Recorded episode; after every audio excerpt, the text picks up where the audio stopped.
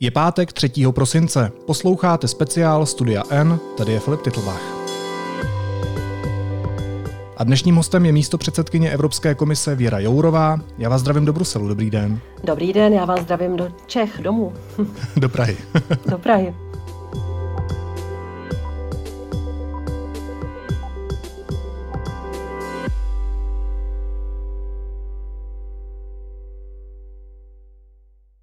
Zůstaneme doma. U mé první otázky. Mě by zajímalo, jestli nemáte obavy z toho, že nás čeká ostuda, protože Česko podcenilo přípravy na předsednictví v Radě Evropské unie. Já zásadně nikdy nemám obavy dřív, než nastanou nějaké signály, že jak obávám důvod. Předsednictví je velice těžká disciplína, vyžaduje eh, celou řadu příprav, ať už jsou to lidi, dostatek kvalifikovaných eh, odborníků na těch správných místech, eh, samozřejmě peníze, samozřejmě včasné navázání kontaktů s předsednictvím před a s předsednictvím po, což jsou francouzi a švédi. A nesmí se podcenit nic a měli by se vždycky brát v úvahu dobré zkušenosti těch předchozích předsednictví, protože tady jako není radno vymýšlet kolo. A to si myslím, že se zatím děje. A opravdu ty signály k obavám neexistují, protože třeba aktuální rozpočet toho českého předsednictví nedosahuje ani částek, které do toho vložily i menší státy, jako je třeba Slovensko, Slovinsko, Estonsko, uh, Lucembursko dokonce, kde, kde šlo často o víc než 2 miliardy korun. Vláda hnutí ANO a ČSSD v srpnu sice navýšila ten rozpočet o 200 milionů na 1,4 miliardy, ale někteří ekonomové a experti upozorňovali na to, že je to stále málo, že jsou poddimenzované personální kapacity, že se naše země vlastně vzdala té ambice zvedat a tlačit pro Česko důležitá témata. A jak jsem včera poslouchal kandidáta na ministra pro evropské záležitosti Mikuláše Beka, tak to vypadá, že s tou novou vládou se toho nejspíš moc nezmění, protože, jak řekl, tak výrazné navýšení rozpočtu nepřipadá v úvahu a najímat podle něj eh, seniorní lidi a diplomaty tak krátce před začátkem předsednictví už prý nemá smysl. Tak nemyslíte si, že jsou ty signály k obavám? A vlastně mě ještě zajímá, proč Česko nedává tomu předsednictví takovou váhu jako některé jiné státy? Já si to nemyslím, že nedává takovou váhu. Já si myslím, že i ta politická situace, volby a pandemie, že to jsou faktory, které zkrátka jdou proti systémové kvalitní přípravě. Jo, to jsou, to prostě ten vítr fouká proti. A uh, jestli je rozpočet dost vysoký, já na tohle neumím úplně odpovědět, ale řekla bych, že jsme viděli, aspoň co pamatuju, například předsednictví nizozemské nebo finské, které opravdu platilo jen to, co muselo. Obě ta předsednictví byla velmi úsporná a přitom byla velmi efektivní, eh, co se týče dosažených výsledků. Takže ono to samozřejmě vyžaduje finanční eh, vybavení, ale důležitější jsou ti lidi, tam bych byla fakt ráda, aby se ty případné obavy rozptýlily co nejdřív a aby byli lidi takzvaně na značkách, eh, protože bez kvalifikovaných odborníků, bez lidí, kteří jednak rozumí fungování Evropy, eh, do detailu a jednak eh, těm sektorům jednotlivým, kde se o nich jedná, se to předsednictví dobře udělat nedá. A jsou ti lidé, vidíte je? Vidím, že narůstá počet lidí s jasným posláním tady na zastoupení v Bruselu. A vidím a slyším, co se děje v Praze, že skutečně ta klíčová ministerstva eh, už, už v minulosti nabrala lidi, kteří eh, se začali zabývat přípravou na předsednictví. Eh, a mně by se hrozně líbilo, kdybychom já někdy dojíždím na svoje vlastní metafory, ale kdyby to předsednictví nebylo o chlebíčcích, eh, jak se někdy zesměšňuje, eh, ale kdybychom měli chleba s máslem. A ten chleba to je ta základní profesionální schopnost zvládnout ty agendy. Jo, role předsednictví je poponést agendu Evropské unie z bodu A do bodu B, mají na to půl, půl roku. A to máslo, e, to bych jako nepřeháněla s tou vrstvou, ale myslím si, že předsednictví slouží k, e, k marketingu té dané země, takže ukázat Českou republiku v tom nejlepším světle a zároveň ukázat nebo vysvětlit líp Evropu domů. To, jsem, to bych si přála, aby se povedlo. Takže zatímco při minulém předsednictví jsme to Evropě osladili, tak letos by to měl být chleba s máslem. Já, dobře osolený. Pojďme dál. Mě by zajímalo, co pro vás osobně znamená změna vlády v Česku. Ještě k tomu chlebu. Já chleba nesmím, takže a mám ho strašně ráda. A jestli můžu ještě jednu větu k tomu předsednictví. Já se na něj fakt těším. A já bych byla strašně ráda, kdyby byli Češi eh, pišní na to, že Česká republika předsedá Evropské unii a kdyby jim bylo i vysvětleno dobře, co to znamená. Zpátky k české politice, vy jste se ptal na novou českou vládu. Já mám takovou zvláštně eh, vynucenou podle pravidel neutrální pozici. Komisař eh, musí sloužit všem stejným způsobem. Takže pro mě je to změna vlády v mé vlasti, takže mě to samozřejmě zajímá, jak si bude vést jako občanku. To mi eh, tady, to jsem jako lobotomí neprošla, abych zapomněla, jaké to je být třeba patriotkou, naopak. Ale co se týče práce komisaře nebo komisařky, tak já jsem už oslovila pana premiéra, eh, budoucího premiéra Petra Fialu s eh, samozřejmě s připraveností spolupracovat. Nabídla se možnost eh, mít eh, jaksi slyšení v české vládě na nějakém zasedání. A je to standardní věc, kterou jsem nabízela a uskutečňovala vůči vlastně už dvěma především vládám. Já jsem začínala za Sobotkovy vlády. Takže předpokládám, že ta spolupráce bude probíhat solidně, kultivovaně, civilizovaně, že se i pokusím v rámci svých pravidel zajistit, aby česká vláda a české předsednictví nebylo překvapováno něčím nečekaným. A myslím, že ne- nedobrá překvapení jsou každá překvapení v politice, takže o to se budu snažit. Já si moc dobře uvědomuji, že se ptám na otázku, kde se teď pohybujete trošku na tenkém ledě, protože, jak jste řekla, vy jste členka Evropské komise, která má být neutrální ale jste ze země, kde bude premiérem Petr Fiala. Petr Fiala je také předsedou ODS. ODS je ve frakci s polskou vládnoucí stranou Právo a spravedlnost. Vlastně se ptám na to, co to bude znamenat a jestli to pro tu vaší pozici a pro pozici České republiky v Bruselu nebude problematické. Já se domnívám, že ne, protože předpokládám, že budeme mít, že budu mít dobrý dialog s českou vládou a s relevantními ministry že budu mít i možnost třeba lépe vysvětlit pozici komise vůči Polsku, protože jste zmínil právo a spravedlnost, která zůstává už sedm let stejná, že, že jsme připraveni k konstruktivnímu dialogu, ale tam, kde selhává, tak musíme pozice povinnosti přijímat různá opatření. Takže tohle jsem připravena eh, vysvětlovat a přispět k tomu, abychom měli dobrou spolupráci. Je to možná až takhle banální, že, že když spolu eh, lidi, politici eh, mluví, takže jsou schopní lépe lépe spolu jak si dělat na věcech, které jsou důležité pro obě strany. Tak úplně jste mi neodpověděl na tu otázku, takže si myslíte, že to problematické nebude, chápu to správně. Já to teď nevím a doufám, že nebude. Když jste každopádně zmínila to Polsko, tak uh, banální otázka. Dodržují Polsko a Maďarsko, to se teď hodně řeší, principy právního státu a hodnoty Evropské unie? Polsko a Maďarsko jako takové já nikdy neoznačuji, protože Polsko a Maďarsko to jsou občané, to jsou země s úžasnou tradicí. Eh, já vždycky mluvím o vládách eh, ve Varšavě a Budapešti, které, a jsem o tom přesvědčená, vedou země mimo eh, rámec právního státu, tak jak bychom ho chtěli mít v Evropské unii. Co to pro vás znamená jako pro eurokomisařku a pro místo předsedkyně Evropské komise? Pro mě to znamená, že musím uplatňovat svoje pravomoci a reagovat a já mám pravomoci jasně dané a mohu spouštět různá řízení, která zpravidla končí u Evropského soudu a následně musím různými nástroji vymáhat plnění těch rozhodnutí soudu, protože komise není e, soudce v Evropě, komise navrhuje a samozřejmě mapuje, analyzuje situaci. E, co to pro mě znamená tedy jako pro komisařku? Mám e, jednu z nejtěžších agent, nejméně populárních, kde vlastně i komise hraje ve světle nebo v očích mnohých velice nepopulární roli někoho, kdo se eh, naváží do věcí, které patří suverénnímu státu.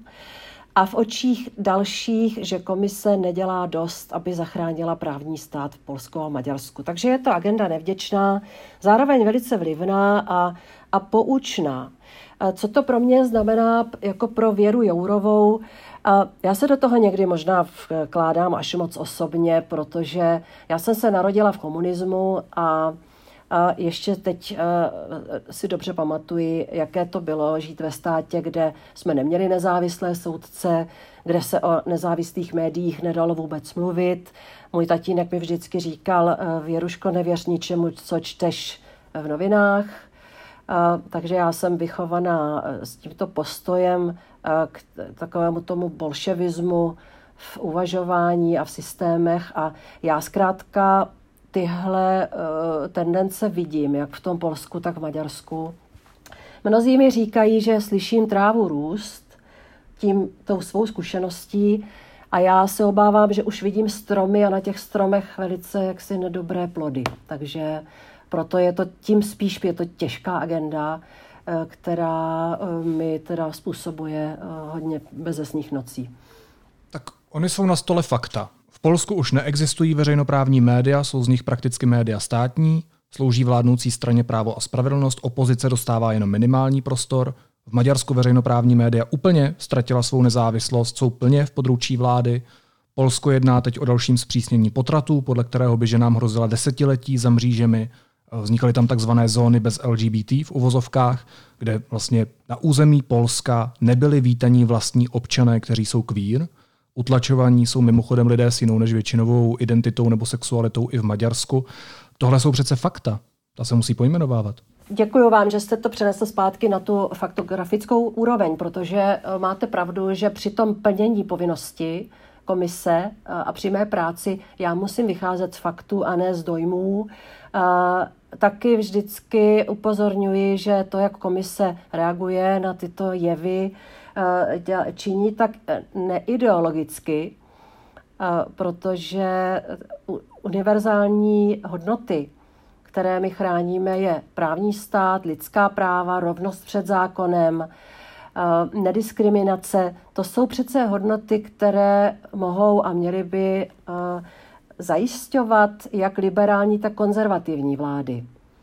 Je to ty hodnoty by měly být nad tím. A tady, tady vlastně tohle je můj přístup, který mi taky pomáhá ta fakta dobře vyhodnocovat.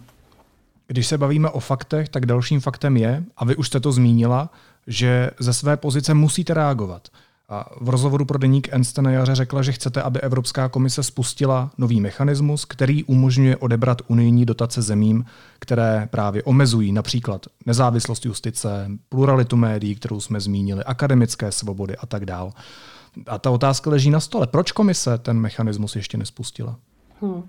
Teď už to není v rovině toho, že něco chci, ale už je to v rovině, že musím, protože to nařízení je v platnosti od 1. ledna.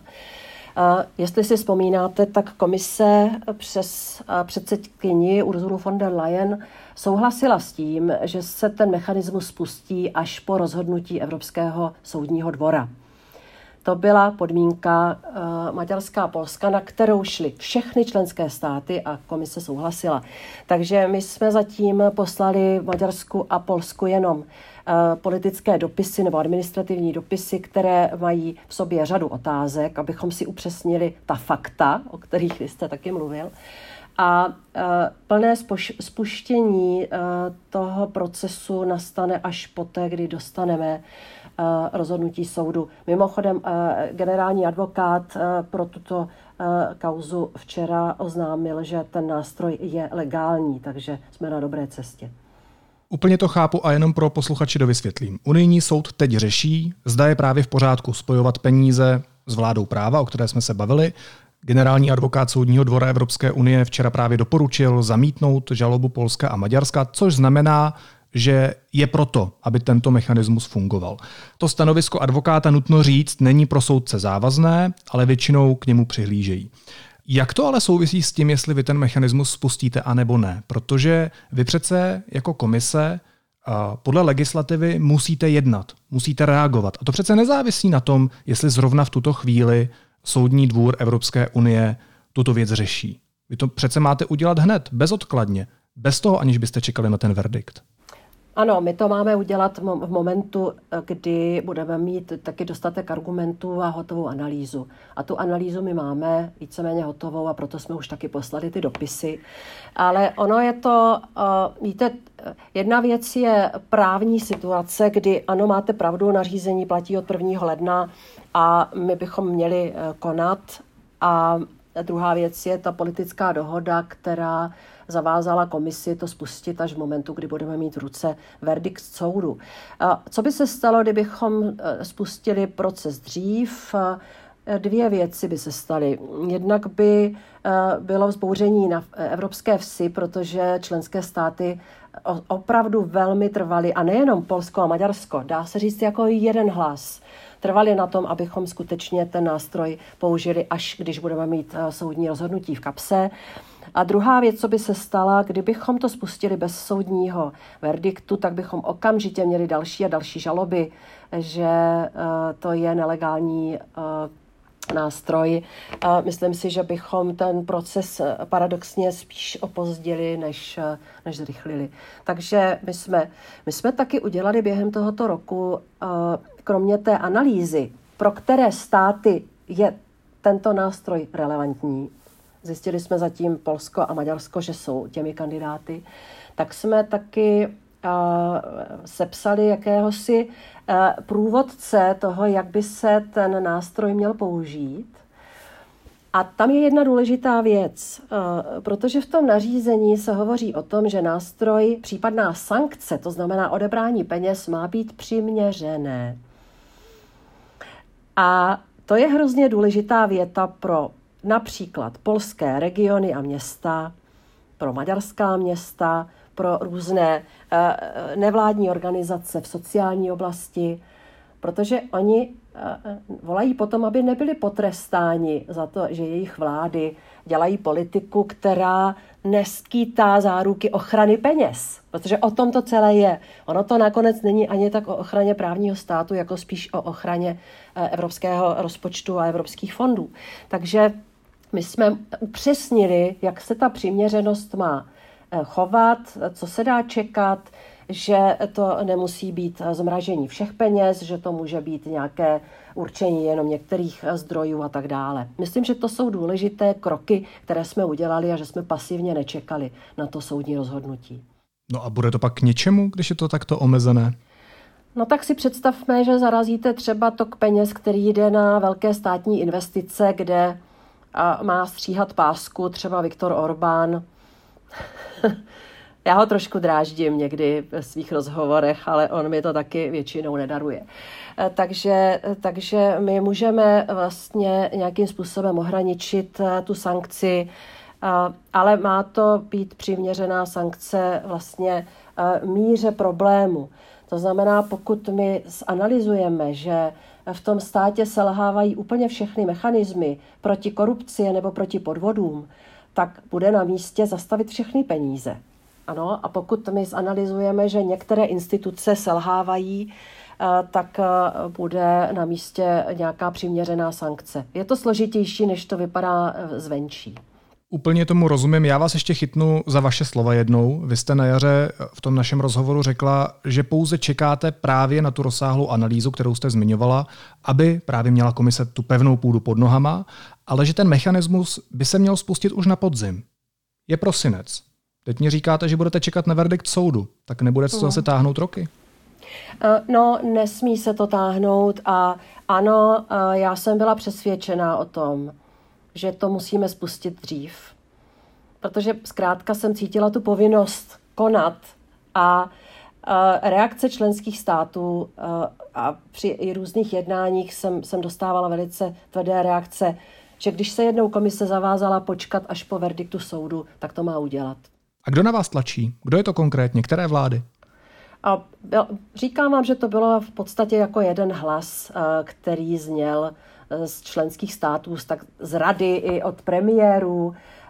Oni se, víte, oni seděli u stolu s Viktorem Orbánem a s Mateušem Moravěckým v prosinci minulého roku, kdy došlo k tomu kompromisu, že ano, mechanismus bude schválen, ale spustí se až po rozhodnutí soudu.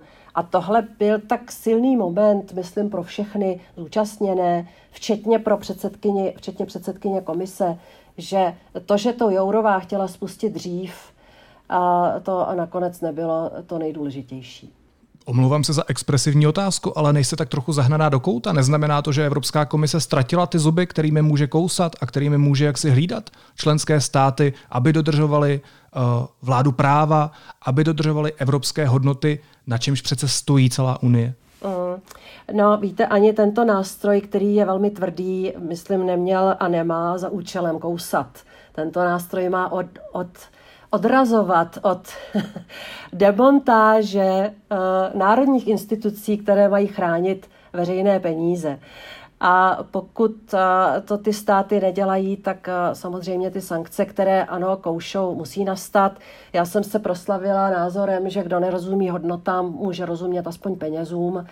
A je pravda, že ani Polsko, ani Maďarsko zatím za to, jakou dělají politiku, a jak omezují i demokratické pojistky ve svých státech, tak zatím neplatili žádnou cenu, ani vlastně finanční. Takže a tady já si myslím, že nejsem zatlačená do kouta, spíš jsem trošku přibržděná v rozletu v tom, že bych býval já osobně chtěla už tu, eh, tu naši povinnost, o které vy jste mluvil, naplnit dřív.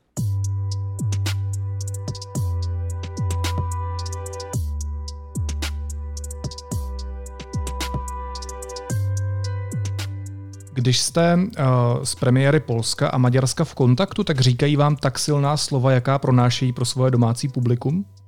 S panem Orbánem nejsem v kontaktu. Od mé věty, že v Maďarsku máme uh, znaky uh, nemocné demokracie, za těmito slovy si stojím. A s panem Moravěckým vždycky mám velice solidní jednání, velice věcné. Eh, a mm, pak eh, je pravda, že zejména poté, kdo vystoupil v Evropském parlamentu a měl tu jeho slavnou větu, že to je začátek nějaké války, eh, já jsem v té době s ním žádný kontakt neměla. Není to, není to pro vás problém jako pro místo předsedkyně Evropské komise, že s nimi nejste v kontaktu? Tak já jsem s nimi v kontaktu přes různé týmy, přes ambasadory, Jo, vy se ptáte na mé osobní kontakty, kdy eh, to není úplně eh, jako časté, že máme příležitost se někde potkat třeba mezi čtyřma očima, nebo osobně, nebo i virtuálně, eh, ale ten dialog a ta, ta komunikace probíhá vlastně neustále. Když vás pozvu do, do naší kuchyně, moje šéfka kabinetu a vlastně je v permanentním kontaktu s třeba s polským ambasadorem, kdy eh, myslím, že docela z naší strany dodržujeme ten princip eh, žádná špatná překvapení ze dne na den, eh, takže, takže tohle nějak probíhá. Když už jsem se zastavil u maďarského premiéra Viktora Orbána, tak jak jste vnímala fakt, že přijel do Česka podpořit ve volbách na Ústecko Andreje Babiše? Moc těžko uh, jsem to vnímala. Vnímala jsem to i jako velice špatný signál vůči zahraničí, ale hlavně domů. Já si prostě myslím, že Viktor Orbán uh, dnes uh, hraje zatím jako jediný roli premiéra, který už vypnul většinu z těch demokratických pojistek. Není žádné tajemství, že ani není Maďarsko pozváno na demokratický summit, který organizuje, organizují Spojené státy. Takže vlastně i v řadě mezinárodních institucí je dneska Maďarsko už postaveno na roveň Turecka nebo dalších eh, vlád eh, nebo zemí s problematickými vládami, takže eh, mě to opravdu neudělalo radost a překvapilo mě, že to i v Česku nevyvolalo větší pozornost.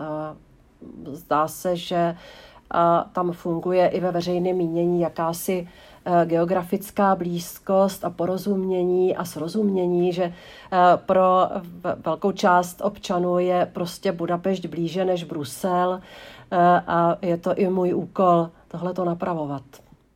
Když vás tak překvapilo, jak reagovala česká veřejnost, nepřijde to nepříjemné překvapení, když už se o nich bavíme v tom smyslu, že jednou budete třeba muset ten mechanismus, který připravujete na vládu Polska a Maďarska, spouštět třeba proti vlastní zemi? No to by byla pro mě černá můra, to se teda přiznám, že samozřejmě velice sleduji, co se děje v České republice. My na to dneska máme vlastně každoroční uh, mapování stavu právního státu ve všech státech Evropské unie. Ta poslední zpráva byla vydaná v červenci a pro Českou republiku vyzněla, dá se říct, docela pozitivně. Takže ani tady ve vnitřních debatách nad hodnocením jednotlivých států Česká republika nepadala jako kandidát pro rychlé spuštění takového mechanismu. A nikdy neříkej nikdy, stát se může cokoliv. My jsme svědky toho, že se nezávislá justice buduje několik dekád a dokáže se zdemolovat a zdecimovat přes noc jedním zákonem, což jsme viděli v, v Polsku eh, zákonem o, o ústavním soudu nebo rozhodnutím o ústavním soudu. Takže a, pro, proto je potřeba dělat preventivní kroky. A je to podle mě daleko lepší, než přijímat sankce. Jak je v Bruselu vnímaná Vyšegrádská čtyřka? No, nemá dobrý zvuk z hlediska právě toho, že tam eh, je Maďarsko, Polsko a eh, já jsem docela ráda, že se eh, tady debatuje o jednotlivých zemích více než o V4. V4 rezonovala v době, kdy mm, se rozhodovalo i o migračních věcech a, a já musím otevřeně přiznat, že já jsem osobně byla taky proti kvótě, povinné kvótě pro přerozdělování migrantů do zemí. A byla jsem tehdy opravdu jediná a dostávala jsem za to tady poměrně velkou sodu eh, s tím, že se eh, následně eh, projevilo, že to opravdu byla fatální chyba začít kvótou, místo aby se přijímala jiná řešení migrační krize. A e, od té doby V4 má tenhle ten, e, tenhle ten e, jaksi punc čtyř zemí, které mají velkou sílu, 62 milionů lidí je hodně velká síla a které zkrátka v některých oblastech jsou příkře proti názorům svých partnerů. Ale v poslední době tady ta otázka V4 spíš je upozaděna a opravdu ta pozornost se hodně upírá na Polsko a Maďarsko. Je to podle vás pro Česko hodnotné společenství? Je správně, že se spojujeme s Polskem, Maďarskem a Slovenskem v tomto uskupení? Je to tradiční uskupení, které má svoje struktury, svou dynamiku, svůj režim, má za sebou určité úspěchy. Své, se zeměmi V4 nás spojí některé zejména ekonomické zájmy, a já se netajím tím, eh, že bych ráda, aby Polsko posílilo, aby se zbavilo tady těch problémů, které má, protože si myslím, že pro region je silné Polsko potřebné, eh, abych tak řekla. Eh, ale pro Česko by V4 určitě neměla být a podle mě ani není jediným uskupením, s kterým se může spojit a s kterým má vyjednávat svoje národní zájmy. A myslím si, že české diplomacii sluší, když je akční a flexibilní, když dokáže se zapojovat do různých ad hoc koalic a aliancí. Teď to vidíme v energetice, kde vznikla linka na Paříž v rámci jaksi tlaku na uznání jaderné energetiky jako přijatelného zdroje. A můžu, vzpomněla bych si na řadu eh, momentů, kdy naším spojencem bylo Nizozemí, samozřejmě Německo. Mně by se líbilo, kdyby Česká republika byla hodně zaměřená spíš na tu severní cestu, eh, i na tu severozápadní cestu, jako je, jako je Německo, Nizozemí, Dánsko. Dánsko v té mentalitě tiká velmi podobně jako, jako Česko, bych řekla v mnoha ohledech. Chybí nám Britové, to je naprosto bez debaty. Trochu jste mi utekla z té otázky. Ptal jsem se, jestli pro Česko je tohle společenství hodnotné. Jestli je dobře, že Česko v tomhle společenství konkrétním, v těchto strukturách, tak jak existují, tak jak mají nastavené hodnoty, tak jak spolu spolupracují i v rámci Evropské unie, zde je správně, že v něm Česko je. Je to správně, ale nesmí to být jediná cesta, jediný mechanismus, jediná aliance. Nesmí to být závazek jakási exkluzivita. Musí to být naprosto otevřené a myslím, že to tak i funguje. Uh, půjdeme dál. Jak hodnotíte situaci na polsko-běloruské hranici, kde v těch improvizovaných táborech pořád ještě hladovějí a mrznou tisíce migrantů, především z toho Blízkého východu? Hodnotím eh, tuto krizi jako v první řadě nikoli v migrační krizi, ale jako agresivní útok Lukašenkova režimu na eh, východní hranici Evropské unie a na Evropskou unii jako takovou, samozřejmě především na Polsko, Litvu a Lotyšsko. Je to eh, naprosto bezskrupulózní zneužití lidí jako lidských štítů a je to metoda, kterou jsme ještě nezažili, aby se nám tady eh, sousední stát postavil do role eh, pašeráka lidí. Eh, pan Lukašenko prodává letenky do Evropy a dostává lidi do pasti. Takže pro Evropu je to velice tvrdý oříšek, protože my musíme udělat dvě věci. Jednak ukázat, že to Lukašenkovi nemůže projít a že to neprojde nikomu, kdo by se tímhle způsobem chtěl snažit narušovat vnější hranici Evropy, Evropské unie. A za druhé, mm, že nesmíme přitom všem ztratit evropskou duši. To znamená, že musíme pomáhat lidem, kteří se dostali do této strašné situace. Nestojí to proti sobě? Eh, na první poslech ano, na druhý poslech, nebo když si přečtete naše doporučení, které jsme teď vydali, aby eh, Polsko, Litva a Lotyšsko, aby a zrychlili asilová řízení, pokud ty lidi jsou na jejich území, eh, ale aby tam zároveň pouštěli humanitární organizace, aby tam pustili média, která by měla přinášet objektivní obrázek situace. Eh, to je všechno, eh, myslím, možné skombinovat a snažíme se o to. Včetně materiální pomoci. Je strašná představa, že tam jsou matky s dětmi v, prostě v situaci, kdy jim není poskytnutá pomoc. Opět se musím zeptat na tu otázku. To, co jste právě popsala, stačí to? No, bude záležet na tom, jak, eh, si, jak se se situací vypořádají ty hraniční země s pomocí Evropské unie, protože byly už vynaloženy poměrně slušné částky na nákup pomůcek, eh, dodáváme tam věci denní potřeby i, i prostě vybavení pro eh, ta, ta místa, kde by mohli ti migranti přežívat to nejkrušnější období, takže snažíme se vlastně bojovat na mnoha frontách, ale zároveň nevytvářet dojem, že tohle je cesta, jak se můžete dostat do Unie. Tohle je naprosto zásadní zlomový moment. Já bych se chtěl ještě krátce zastavit um, u kauzy, říkáme tomu kauza dolu Turov. Soudní dvůr vyměřil Polsku sankce pro neplnění předběžného opatření, které by polská vláda měla platit právě Evropské komisi, uh, ale nic se neděje. Um, bude se komise, která si hlídá i vyplácení dotací, tyhle sankce nějak strhávat z dotací pro Polsko?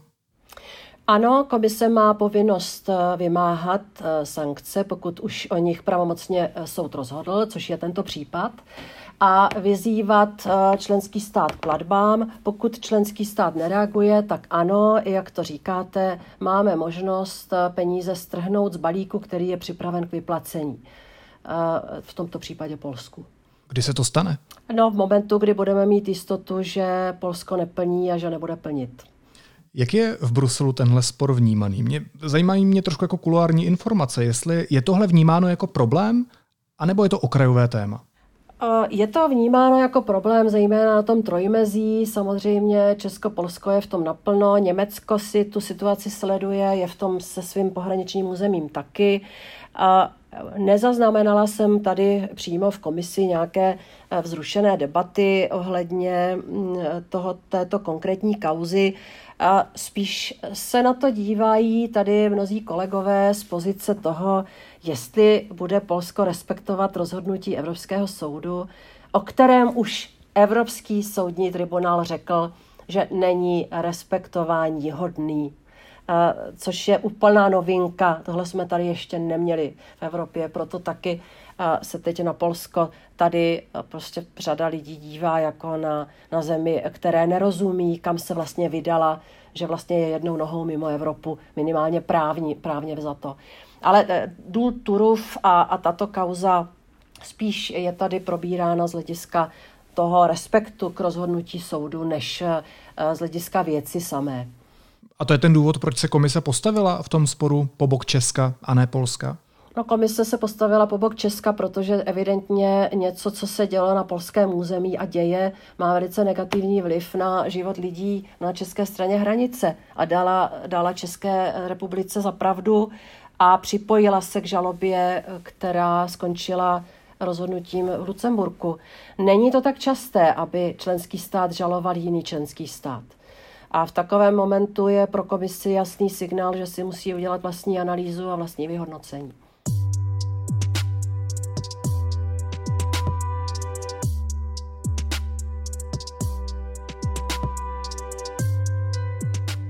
Pojďme ještě ke covidu. Evropu zasáhla další vlna pandemie, do toho se šíří varianta Omikron, o které toho v podstatě moc nevíme, skoro nic o tom nevíme. Co s tím? Dovolte mi jednu poznámku osobní. Já bych i přes vás chtěla vyřídit všem zdravotníkům a lidem, kteří se starají o nemocné, prosím, vydržte. Protože ta situace je zejména pro vás zřejmě už, už na, na pokraji únosnosti. Co s tím? Neznáme jiné cesty, než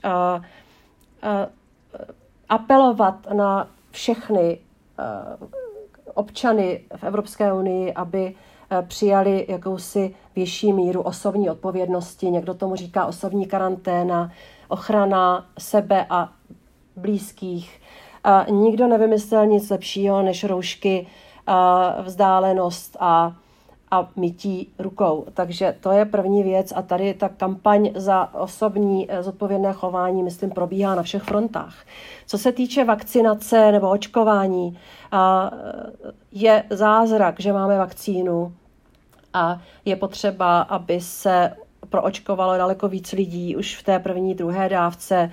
Začala třetí dávka Eh, komise vyjednala miliardu 800 milionů vakcín od Pfizeru, která by měla být okamžitě k dodání do členských států na třetí dávku, takže tady nemáme ten problém, co na jaře, že nebyly vakcíny. No a samozřejmě, že my se snažíme i pomáhat Africe a, a, a prostě v, v, v tom vnějším okruhu, protože ten Omikron nás poučil jedné věci, že můžeme dělat cokoliv na evropském území, ale nejsme imunní vůči věcem, které se dějí mimo a musíme pomáhat i tímto směrem. A ještě nás poučil v jedné věci, a to, že tenhle svět je nebezpečný a že je velmi nejistý. Um, předsedkyně Evropské komise Ursula von der Leyen vyzvala vlády, aby zvážily povinné očkování. Považujete to vzhledem k tomu silnému odporu určité části společnosti za dobrý nápad? Já si myslím, že je to už asi nevyhnutelné, i když jsem osobně přívržencem kombinace přesvědčování, argumentů a umožnění dobrovolného rozhodnutí, které ale může zafungovat jenom v kombinaci se zodpovědností všech zúčastněných. A pokud to selhává, tak je samozřejmě Eh, na místě zvažovat, jestli eh, není už na místě přijmout nějaká eh, tvrdší opatření. Ale osobně se spíš přikláním ke kampani a přesvědčování. Kdy bude ten čas pro to, aby Evropská komise opravdu jedním hlasem vyzvala k tomu, včetně vás, aby ty členské státy zajistily povinné očkování? Já, já nevím, jestli takový čas nastane, protože toto je skutečně kompetence členských států, je to zodpovědnost vlád, aby uh, učinili takováto rozhodnutí. Víte, ono to taky není homogenní uh, a není stejná situace ve všech státech. A myslím, že jsou státy, kde se nemusí nařizovat povinné očkování, protože prostě to funguje jako celek, že že se ví, že, že očkování nás může vyvést z té mizérie a na druhé straně jsou lidi, kteří eh, tu odpovědnost přijmou a nechají se očkovat. Takže vydávat jedno nějaké závazné a už vůbec ne právně závazné doporučení ze strany komise si myslím, že, že, že to prostě nenastane, ale je možné, že nastane nějaké doporučení podpořené třeba doporučením eh, Evropské agentury pro prevenci chorob a odborných pracovišť. No ale vy mluvíte o státech, kde je jednak velmi vzdělané obyvatelstvo, kde občané znají svoji historii, kde mají tím pádem velkou důvěru eh, ve svou vlastní vládu a velkou důvěru ve státní instituce. Ale máme tady přece plno států eh, v celé Unii, kde zkrátka k tomuhle nedojde, protože je to desítky let zanedbaný problém? Já si myslím, že ze strany komise může zaznít uh, například to doporučení, které teď tady zaznělo od paní předsedkyně, ale uh, možná trošku košatější vyjádření, že ve státech, kde selhávají vlastně i ty mechanismy dobrovolnosti tak, uh, a jsou vysoká čísla úmrtnosti, že je to ke zvážení, ale komise určitě nebude nařizovat. To není náš, náš úkol. Jak se na té evropské půdě řeší ten obrovský problém s dezinformacemi okolo covidu? Uh, COVID je speciální uh, doba vymknutá z, kloubou, z kloubů, kdy my vidíme, že dezinformace zabíjejí. Máme na to spoustu důkazů, spousty příkladů. Proto jsme taky přijali uh, bezprecedentní opatření, že žádáme zejména po digitálních platformách, aby stahovali dezinformace, které jsou nebezpečné zdraví a aby ten uvolněný prostor nabízeli luxusní prostor, primární prostor, který ten člověk eh, čte jako první, aby ho nabízeli autoritám v členských státech. Včera jsem měla jednání s viceprezidentem Google, uh, uh, Kentem Volkerem. Uh, bavili jsme se o situaci v Rumunsku a v Bulharsku a v některých dalších státech. Neustále apeluji, aby víc pracovali v těch menšinových jazycích, protože tohle není o angličtině. Tohle je opravdu o práci v tom jednotlivém státě, pochopení i historických důvodů, proč lidé odmítají vakcíny nebo očkování. My máme zjištěnou korelaci, že tam, kde je tradiční odpor k očkování, a je takových zemí několik v Evropě, tak tam se lépe daří těm dezinformačním uh, kampaním, protože prostě letí na té vlně a priorní nedůvěry. A a myslím si, že v zemích jako, eh, Maďars, eh, jako, jako Bulharsko, Rumunsko, kde je extrémně nízká proočkovanost, že ty platformy můžou pomoct dezinformacemi, proti dezinformacím, ale nemůžou úplně pomoct s tím, že a lidi změní postoje. A že to je fakt na těch vládách a na autoritách, jsou-li tam jaké, kterým ještě lidé důvěřují, aby ty lidi přesvědčovali. Protože pokud se to nedaří, tak pak už nenastane nic jiného než povinné očkování a, a sankce, bohužel. Dobře, pojďme ještě dál. Ještě poslední téma. Uh, vaší velkou agendou nebo vaším velkým tématem aktuálně je regulace politické reklamy na internetu. Proč by se politická reklama na internetu měla regulovat? Proč je to potřeba? Mm. Já to připodobním situaci, kdy eh, byla zakázána taková ta podprahová blesková reklama v kinech. Ani já to nepamatuju, ani vy ne, ale eh, prostě podprahová reklama, něco, co vám zaleze rovnou do podvědomí.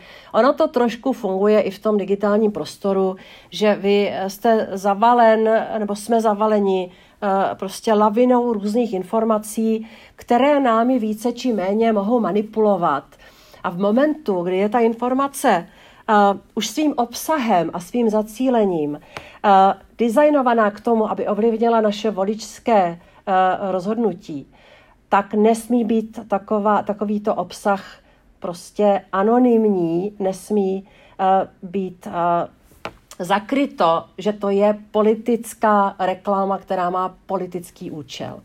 Takže my chceme dvě věci. Aby se vždycky ten uživatel dozvěděl, tohle je politická reklama a je to běžná věc pro komerční reklamy, taky se to dočtete, že to někdo platí, protože chce, abyste si koupil boty.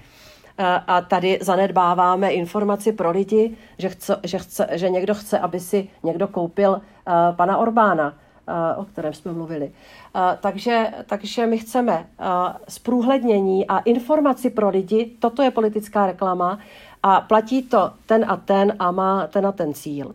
A druhá důležitá věc, eh, my nechceme v Evropě eh, zacílení politické reklamy na základě citlivých dat, které o nás ty platformy a digitální svět ví. Ten digitální svět o nás ví víc než my sami. Samozřejmě, že tam na sebe napráskáme všechno, včetně odhalení náboženské orientace, sexuální orientace, samozřejmě různých politických preferencí. Prostě jsou to citlivá data, která jsou chráněna GDPR. A my stavíme na GDPR a říkáme, tohle jsou data, na kterých se nesmí, eh, na, na, na základě kterých se nesmí jaksi designovat ta reklama jednotlivému uživateli. A jdeme, myslím, správným směrem, protože když si vzpomenete na kauzu Cambridge Analytica, tohle se přesně stalo eh, a odhalilo to vlastně několik zmanipulovaných voleb a, a jedno referendum, pokud vím. Takže je to opravdu věc, která si zaslouží regulaci. Ano, politická reklama ovlivňuje volby, byli jsme toho svědky, je to fakt. Ale jakým způsobem to teda bude probíhat? Eh, přihlásím se na Facebook, na Twitter nebo budu vyhledávat něco na Google. Um, samozřejmě ty reklamy jsou designované. Dneska si jakákoliv politická strana nebo jakýkoliv subjekt může zacílit mě jako člověka, kterému je třeba mezi 25 a 30, muž z velkého města, Prahy, nakolik jsem vzdělaný, objeví se mi tam ta reklama. A co teď teda bude nového? Eh, ta reklama už ne, nebudou schopni mě zacílit, nebo u té reklamy se objeví, že toto sponzoruje hnutí ANO, nebo ODS, nebo ČSSD, jakákoliv jiná strana. Jak to bude fungovat? Já vám to řeknu z hlediska teda uživatele, tak jak vy se ptáte, eh, naprosto logicky. A vy eh, uvidíte především, tohle je placená politická reklama, bude tam nějaký disclaimer, něco, nějaké oznámení. A bude tam políčko, kde vy si budete moci kliknout na to, kdo tu reklamu platí, kolik za ní dal a taky se můžete dozvědět, jakým způsobem byl nastaven algoritmus, který vám tu reklamu doručil do vašeho uh, iPadu. A tohle jsou informace, které musí zajistit ta platforma, která na té reklamě vydělává. A musí to chtít po těch, kteří reklamu zadávají. Ne vždycky je to zcela jasné, když je to politická strana, politik v kampani, eh, eh, hnutí a tak dále, tak je to jasné eh, a tady jsou povinnosti taky dány těmto subjektům, že tyto informace musí té platformě zároveň za zadáním toho inzerátu dodat, ale jsou případy, kdy je to nějaký takzvaný influencer, kde, kde to bude daleko složitější zjistit. A už jsem vám utekla z té perspektivy toho uživatele, jo? už mluvím o tom, co chceme po těch uh, platformách. Eh, a tady oni se prostě uvidí, že je to politický obsah, který by mohl mít potenciál ovlivňovat voličské preference a měl by se dotázat toho eh, autora, jestli je to jeho osobní názor nebo jestli je to součást nějaké kampaně. A takovou informaci zase následně dodat vám jako uživateli, který si to přečtete. Ještě poslední věc z pozice uživatele. My jsme tam dali i možnost takové reklamy vycouvat, to znamená odhlásit se. Nechci to, dejte mi pokoj. Jo. Ne vy teď jako momentálně, ale uživatel. Ale pokud to chápu správně, tak to chce pořád tu velkou aktivitu toho uživatele. Je na každém z nás, jestli si tu reklamu rozklikneme, nebo jestli ji úplně stornujeme, aby se nám tam vůbec nezobrazovala, ale a jestli si to vůbec prostudujeme, co zatím vlastně je. Ale pořád to bude neustále designované na nás, jako na uživatele, kteří používají tu sociální síť, nebo ten vyhledávač, nebo cokoliv jiného. No samozřejmě, kdo se uh, nechá rád, jak si uh, unášet tím informačním uh, jaksi tou vlnou a je nám to jedno, kdo nám vyplachuje mozek. a já to taky moc teda upřímně neřeším a neskoumám. Jo? Když, když vidím nějakou totální šílenost, tak si pomyslím, je to dezinformace. Ale já nejsem taky typický možná uživatel tím, že jsem, jsem teď z oboru. Ale myslím, že ta regulace míří k tomu, aby to bylo uživatelsky použitelné, na pár kliknutí, abyste se dostal k tomu, kdo to zadal, kdo to platí, jak jste byl zacílen a aby taky bylo jednoduché, jak jsem říkala, ten systém nebo ten algoritmus opustit. A zacílit algoritmem na věk, na, na místo, kde žijete, na nějaké nákupní preference, to nezakazujeme. My se fakt díváme jenom na ta citlivá data, ale uvidíme, co s tím udělá ještě proces, eh, protože teď to jde do Evropského parlamentu, tam má na platformy žízeň řada velice náročných poslanců a jde to členským státům. A není to úplně triviální věc. Musím říct, že je to jedna z nejtěžších věcí, na kterých jsem dělala a snažila jsem se uh, opravdu poslouchat uh, odborníky. Ty byrokratické procesy. Já mám na vás, paní místo předsedkyně, ještě jednu otázku, úplně poslední. A na jaře 2019 vás časopis Time zařadil mezi 100 nejvlivnějších lidí světa. Pokud se nepletu, byla jste tam snad poprvé jako jediná Češka, lomeno jediný Čech, je to tak? Mm-hmm, ano, myslím, že ano. Nevím, jestli tam nebyl Václav Havel. Umím si představit, po vzoru Václava Havla, že by váš vliv ještě mohl vzrůst, pokud byste se stala jako on například českou prezidentkou. Takže jasná otázka na závěr. Budete kandidovat v roce 2023 v prezidentských volbách? Jasná odpověď, ještě nevím. Typická politická odpověď, to se mi nelíbí. Víte, ono to s tím vlivem eh, je paradoxní, že jsem se odstala na seznamu 100 nejvlivnějších lidí světa a, a v Čechách jsem se dostala na druhou příčku ve vlivu mezi ženami. Takže ono, víte, doma není nikdo prorokem. Já jsem dlouho pryč z republiky a, a mám opravdu strašně eh, hlubokou úctu k tomu prezidentskému úřadu, k Václavu Havlovi a k prezidentu Masarykovi. A pro mě tahle otázka je spíš z říše takového toho, eh, dej si pozor, co odpovíš, ať to nepůsobí namyšleně, protože já pořád se na sebe dívám jako, jako vlastně na člověka nadaného poměrně uh, běžnými vlastnostmi a ne, necítím se jako být vyvolená, ale a je možné, že ještě dorostu, nebo se tam přihlásí lidi, kteří uh, fakt mě vyděsí natolik, že se do toho budu chtít pustit. Nechci to vyloučit a nechci to potvrdit. Ale musíte pochopit, že já jako novinář, který zastupuje veřejnost, se musím ptát různých lidí, a zvlášť těch, kteří se objevují na různých žebříčcích jako jedni z nejvlivnějších Čechů nebo Češek, a kteří už v minulosti pro jiná média nevyloučili, zda budou kandidovat na tuhle funkci, která je dost důležitá pro tuhle zemi. Uh, takže vy tu kandidaturu chápuli to správně aktuálně promýšlíte, ale nechcete ji potvrdit ani vyvrátit? Já teď promýšlím úplně jiné věci a musela bych skončit dřív v komisi a mám tady spoustu rozdělené práce, kterou chci dotáhnout, takže uh, cítím fakt, a bude to znít jako strašná fráze, ale já cítím povinnost tady, tady tu práci dělat dobře a, a, a dostat tomu závazku, který jsem dostala od české vlády. E, takže e, pro mě tohle je i tenhle aspekt k, k rozmýšlení. A já si myslím, že ta doba k jakému rozhodnutí e, nastane někdy v druhé polovině příštího roku nejpozději. Tak mi dejte čas. Tak já se zeptám za půl roku. Děkuji vám za rozhovor. Hostem studia N byla místo předsedkyně Evropské komise Věra Jourová. Mějte se moc hezky. Naschledanou. Děkuji vám.